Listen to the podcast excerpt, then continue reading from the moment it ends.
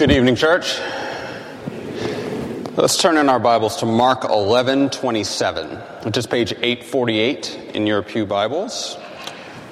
We're going to read through to chapter 12, verse 12, as we'll be focusing most of our time on that parable of the wicked farmers. Page 848. Mark chapter 11, verse 27.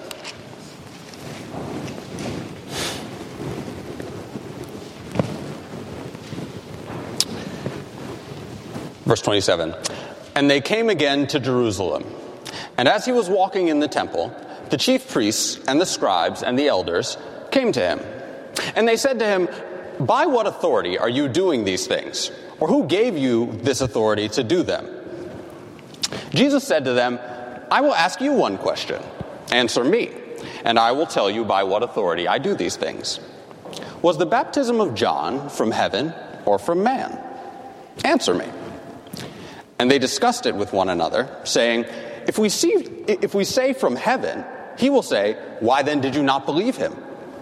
But, but shall we say from man? They were afraid of the people, for they all held that John really was a prophet. So they answered Jesus, We do not know. And Jesus said to them, Neither will I tell you by what authority I do these things. And he began to speak to them in parables. A man planted a vineyard and put a fence around it, and dug a pit for the winepress, and built a tower, and leased it to tenants, and went into another country. When the season came, he sent a servant to the tenants to get from them some of the fruit of the vineyard.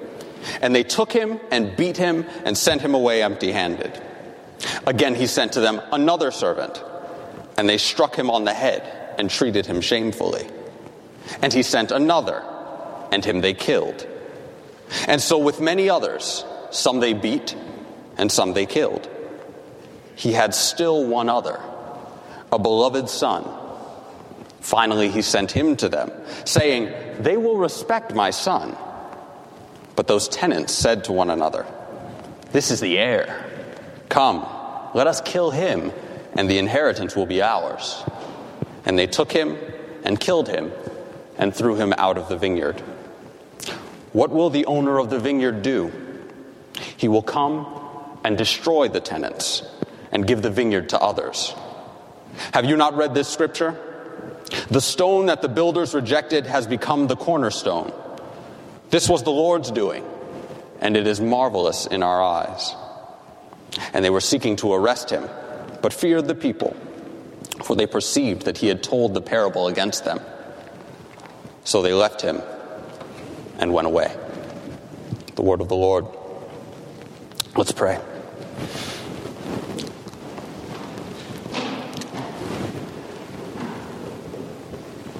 Heavenly Father, we thank you for the opportunity we have this evening to gather and worship. Father, we praise you this evening for your lordship, your sovereignty, and your authority. As we marinate in your word this evening, continue to soften hearts and turn us to you in love, humility, and obedience. Let us know and praise you truly as you reveal yourself in the scriptures. In the name of your Son and by the power of your Holy Spirit, I pray. Amen.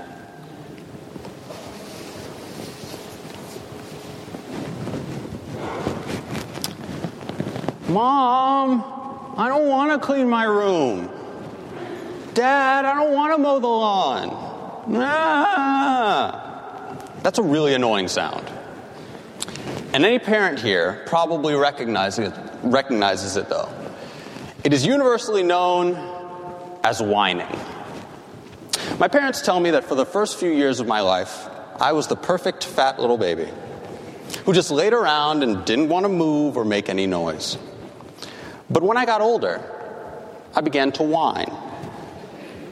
Whenever I was given orders that seemed unreasonable, unpleasant, or inconvenient, I did the thing that we as sinful human beings do whine. And do we understand what creates this impulse? Do we understand the heart that produces such an annoying high pitched sound? It is a heart of rebellion. It is a heart that wants authority for itself. It's a heart that's confined to a body that's too weak to fight, so it feebly struggles through whining. But as we get older and feel like we've got a little more power, that whining blossoms into full fledged rebellion, rejection of authority. It is this rejection that Christ is warning us against in this passage. In the end of Mark 11, he faces a question from the religious authorities. Verse 28 By what authority are you doing these things? Or who gave you this authority to do them? Jesus has just been cleansing the temple and healing on the Sabbath, and people are really thrown off by that. And so Jesus doesn't directly answer this question because he knows the heart behind it. This is why he deflects to the question about John. If the Pharisees are waffling on the identity of John the Baptist, how will they deal with the Son of God? If middle ground doesn't make sense with John, it sure doesn't make sense with Jesus. Jesus' response, as foreshadowing of Jack Nicholson in A Few Good Men, you can't handle the truth. But, of course, Jesus actually does give them the truth, though indirectly. He does it through the parable of the tenants. So we're going to see a few things what authority Christ has, how we and the corrupt Jewish leaders approach that authority, and how we should approach that authority. Let's take a look at verse 1 of, verse, uh, of chapter 12. Christ begins with the story of a man who plants a vineyard and puts a fence around it and digs a pit for the wine press and builds a tower and leases it to tenants and goes to another country. What Jesus is doing here is he's quoting Isaiah 5, which begins almost exactly like this. But in this case, the tenants are the corrupt Jewish authorities that he's speaking to. And so the parable continues. When the season came, he sent a servant to the tenants to get from them some of the fruit of the vineyard. This verse 2. And they took him and beat him and sent him away empty handed. Again, he sent to them another servant, and they struck him on the head and treated him shamefully. And he sent another, and him they killed. And so with many others. Some they beat, and some they killed. He had still one other, a beloved son. Finally, he sent him to them, saying, They will respect my son. But those tenants said to one another, This is the heir. Come, let us kill him, and the inheritance will be ours. And they took him and killed him and threw him out of the vineyard. This is, at first glance, the story of the Old Testament. The Pharisees would have suspected that from the beginning, since Jesus is starting with a quote of Isaiah.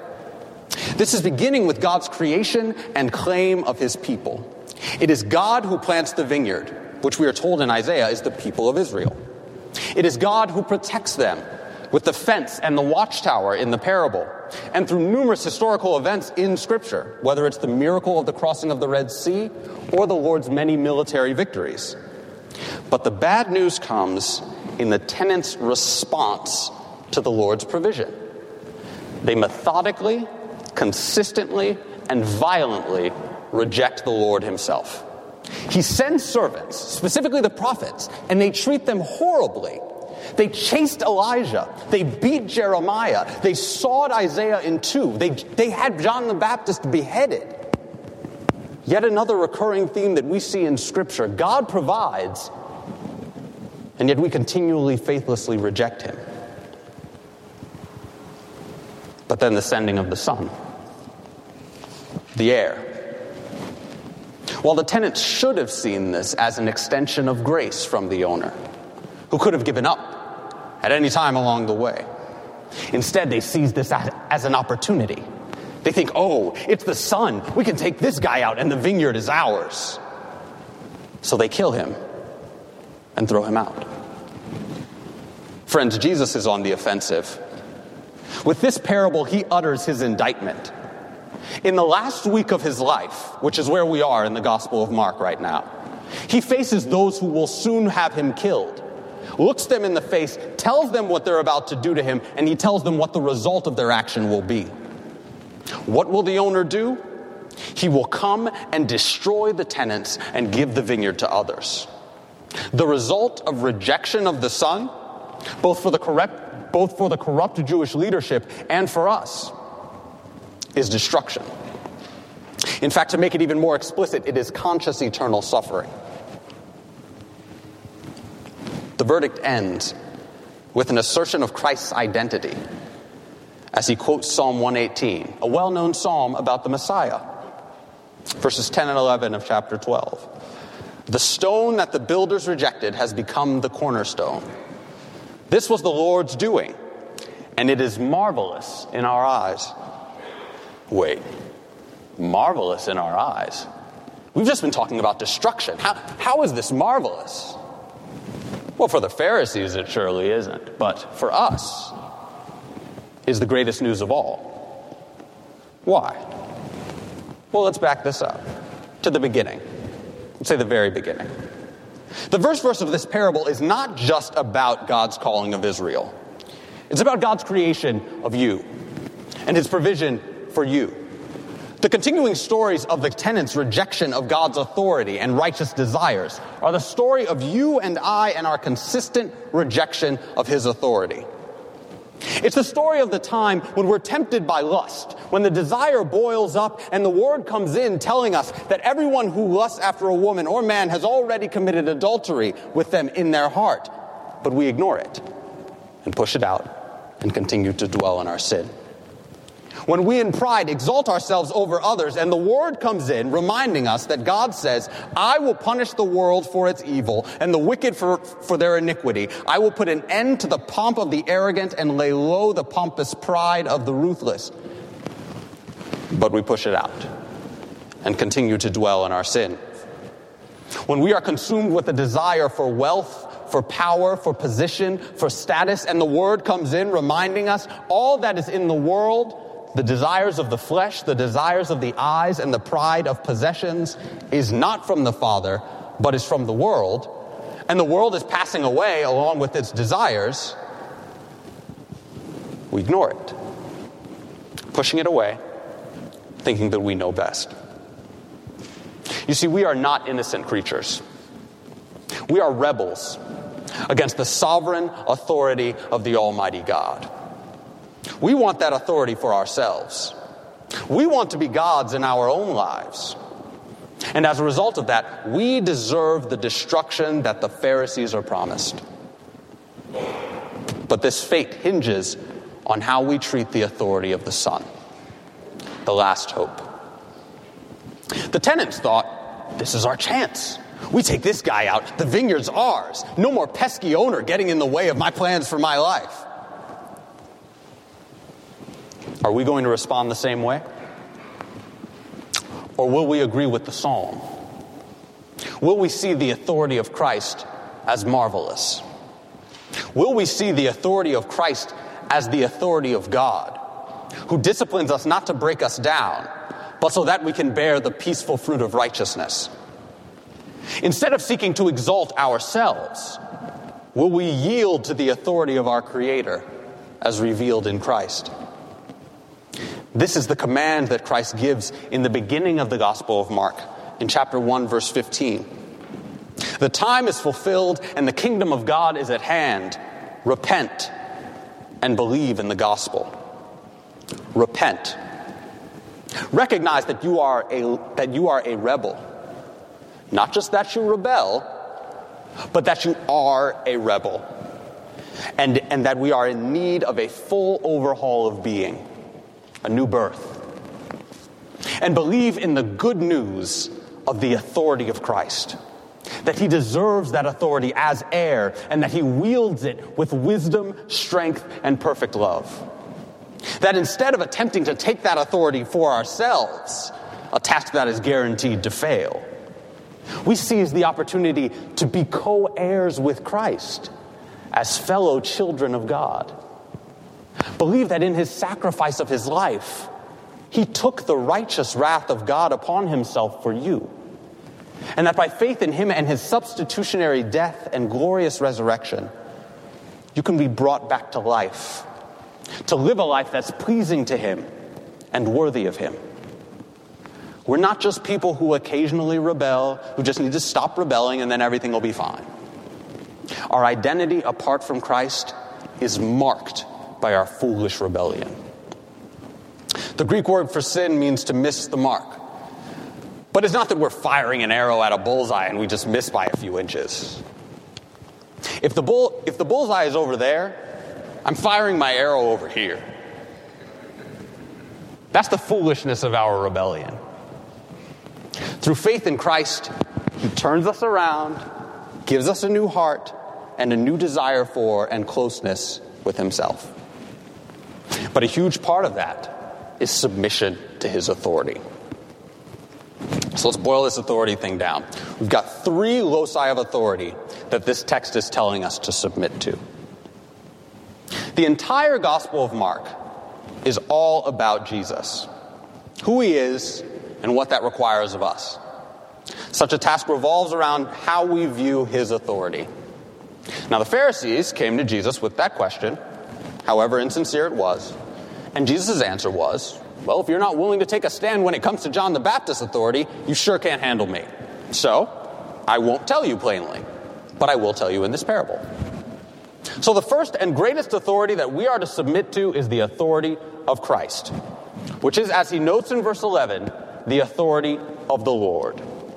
Instead of seeking to save ourselves, he tells us to put ourselves under his lordship.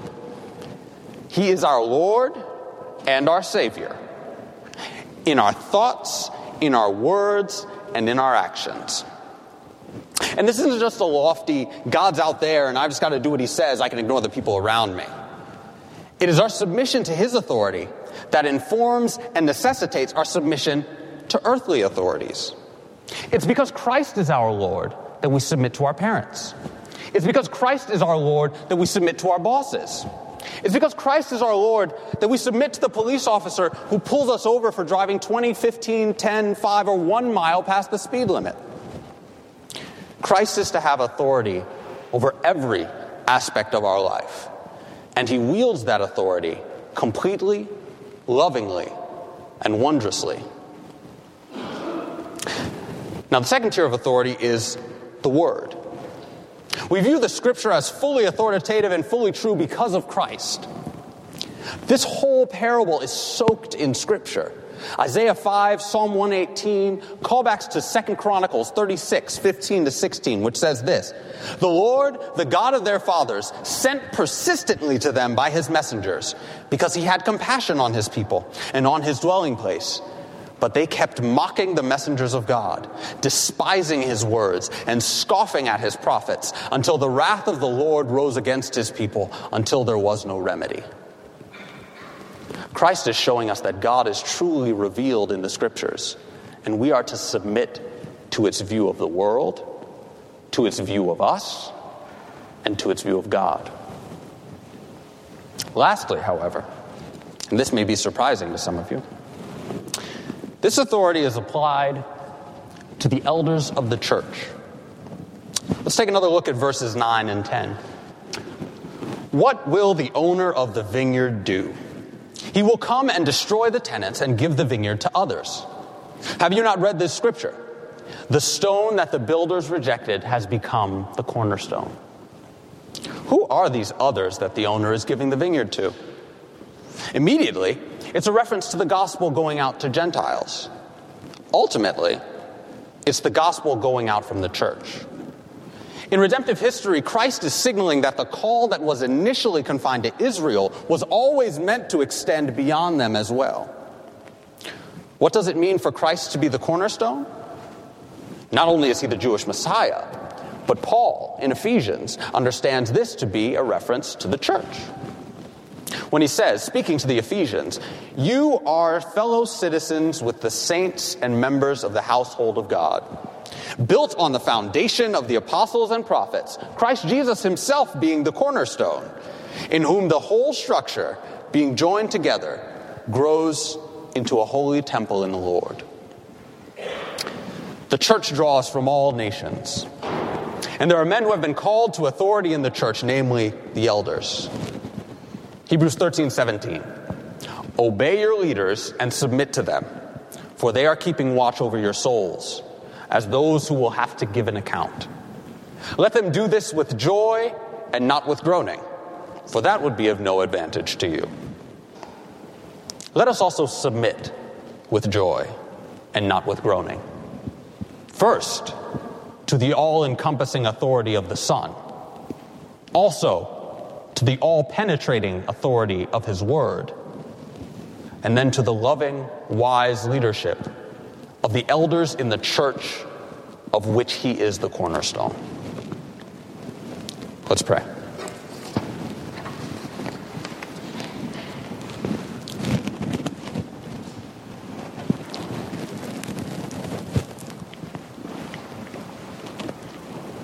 Heavenly Father, we are sobered by your word. Of these tenants who, like us, Lord, have rejected your word. Lord, I pray that you continue to soften our hearts, that you continue to draw us towards yourself, that we seek you in your word and through prayer. And Lord, that when we fall, that when we fall into sin, that we heed, that we heed your warnings, that we heed your instruction that we submit to your authority. Lord, I pray that we, I pray that we trust you, knowing that you, because you created us and you gave us our purpose, Lord, that you will, that, you, that you will fulfill that purpose. Lord, anyone here, Lord, who has not taken you by faith, I pray that you soften their hearts and draw, and, and, and draw them towards yourself. And for those of us, Lord, who have, I pray that you kindle our love for you and our love for one another. I pray these things in the name of your Son, Jesus Christ, and by the power of your Holy Spirit. Amen.